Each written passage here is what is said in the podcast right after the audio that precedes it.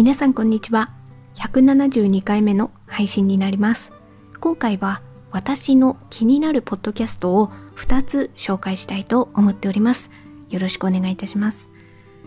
久しぶりですね。あの、私が、まあ、聞いてるポッドキャスト、おすすめのポッドキャスト、なんかそういう感じで、え、もう1年以上前になんか紹介したようなことはあるような、あるような気はしてます。あの、小泉京子さんのポッドキャストの話をしたような記憶があります。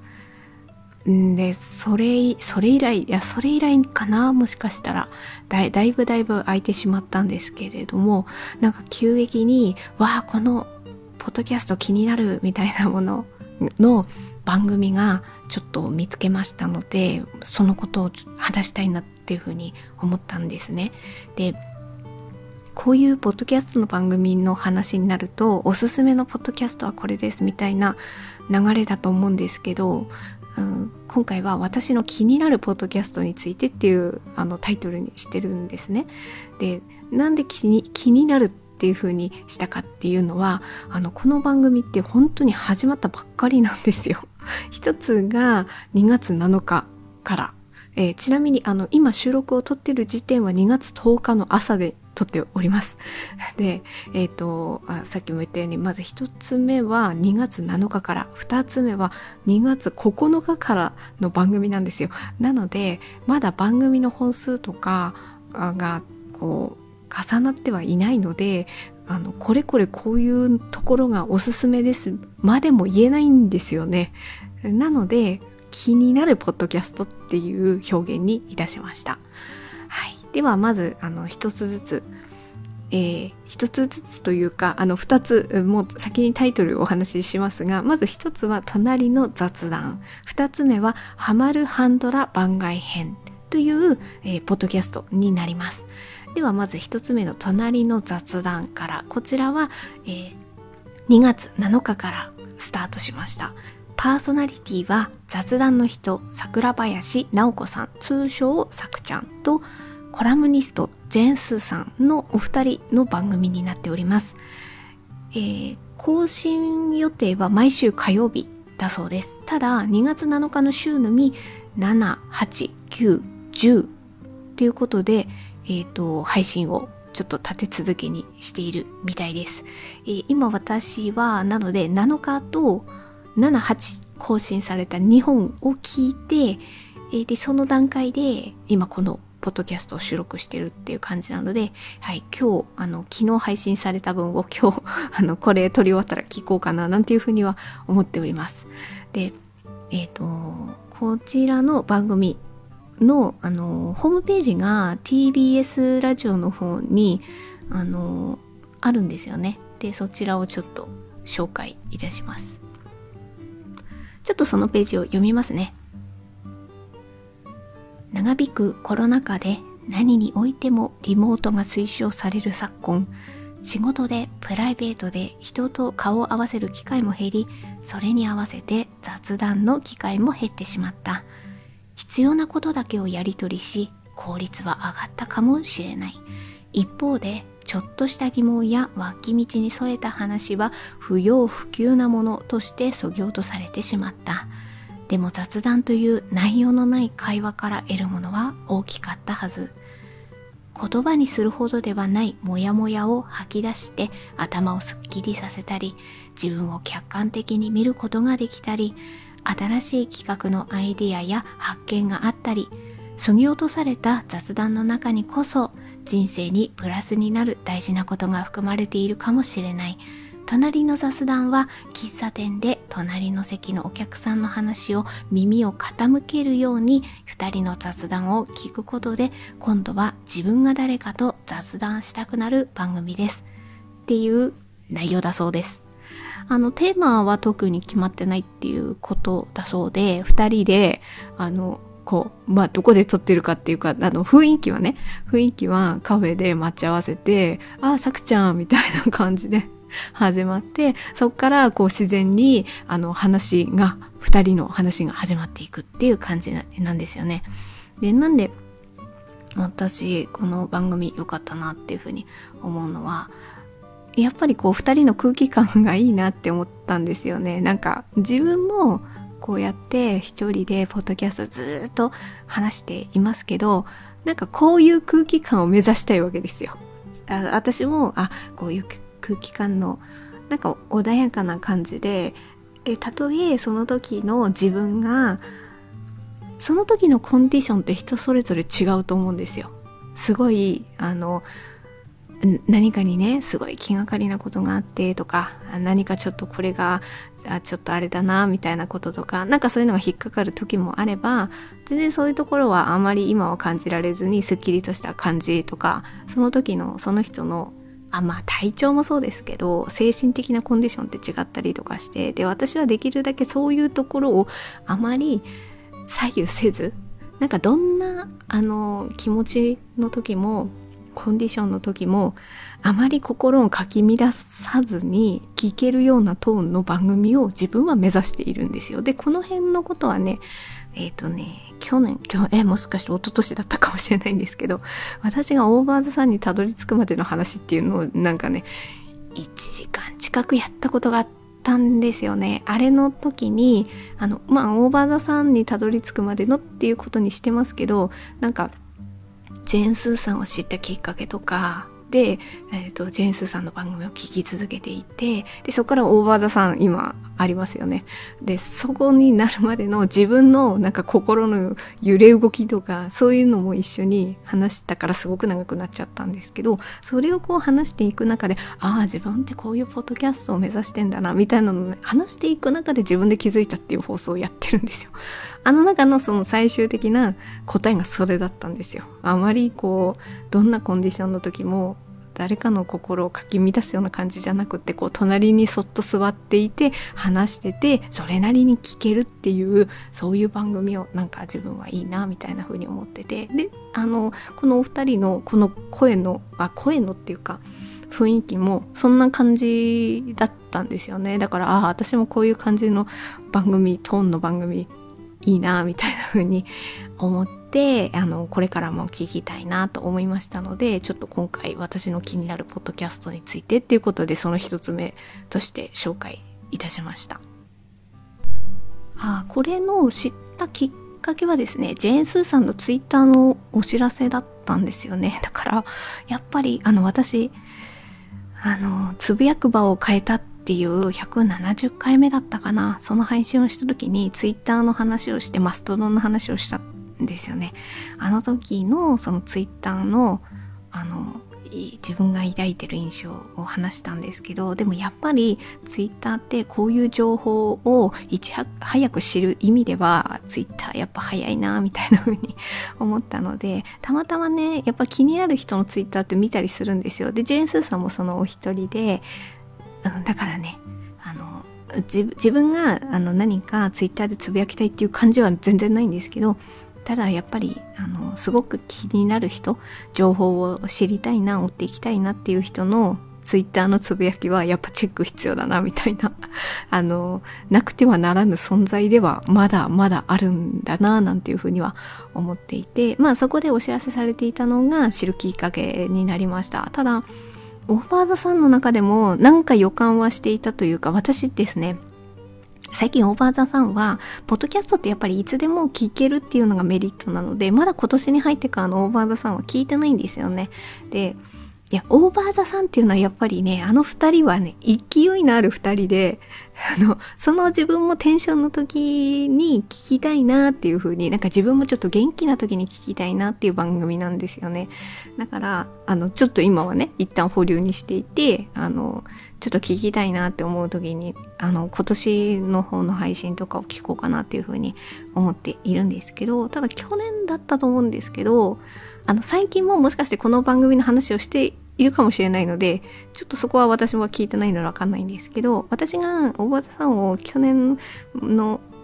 結構暮れの方まで聞いていた段階の中では、なんかお二人とも自分がこういうテンションであるっていうことはもうすごくやっぱ自覚されてるんですよね。見られる職業のお二人じゃないですか。あのジェーン・スーさんも堀美香さんも。でそれを考えた時にじゃあ今の時代にそれは求められているのに合ってるのかっていうふうに考えたら自分たちはこのスタイルは変えないけれどもでも今求められてるっていうのはこの桜林直子さんっていうかまあさくちゃん。さくちゃんのことだったんじゃないかななんていうふうに。で名前は出してはなかったんですけどでもそういう人は自分からは出てこないっていうことは言ってたんですよね。だからそういう人いかにこう引っ張り込むかみたいなことを二人で言ってたんですよね。で、それがちょっと私、その話がちょっとその部分が印象に残っていて、で、今回、あのジェーン・スーさんが、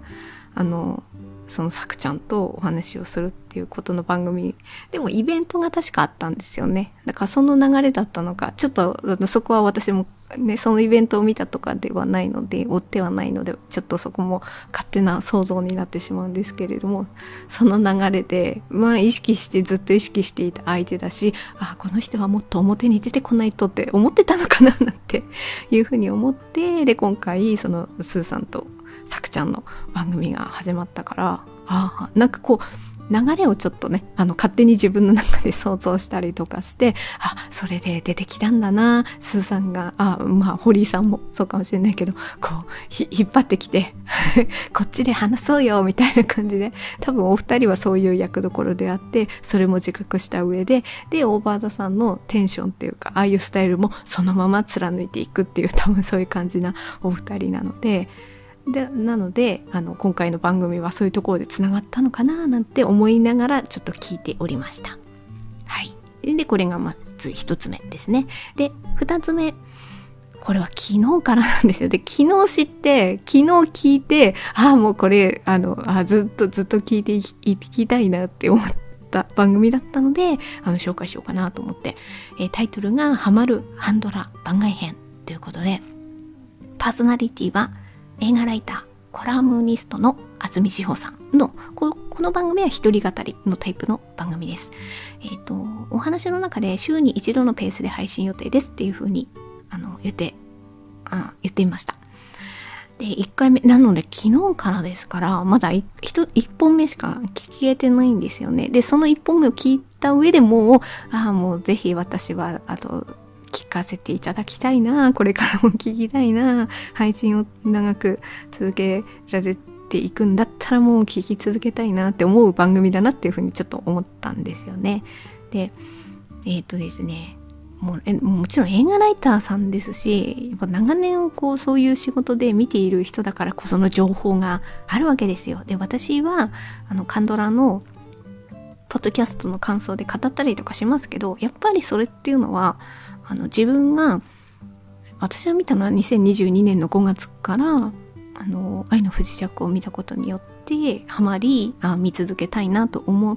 て見ていく中であれ？これポッドキャストで感想を言えばいいんじゃないっていうふうに思ってで言っている自分も楽しいしあとはそのカンドラの自分の配信を聞き返すことによってやっぱりドラマってね忘れますよ。その見た後の時はあの事細かく、まあ、そこまで事細かくなくともねある程度のことは覚えててでそれ私言って記録に残してるんですよ。でそれを後から聞き返すとああそんな感じだったっけ？みたいなふうになるんですよね。だからね自分の記録記憶の記録としてもねすごくいいんですよ。ポッドキャストで話していること。であのもちろん文章とかでも残せますけれども熱量っていうかねテンションっていうか私あの例えば太陽の末裔もそうだし、イニョン王妃の男とかもそうだし、悪の花もそうだし、なんか見た直後に、しかもなんか泣き、泣いて、泣いた後の若干鼻ぐずぐず声みたいなところで話したりとかしてるんですよ。ああいう感じのところって、声だとバレるけど、文章だとね、そこまでは乗れない。いくらまあ、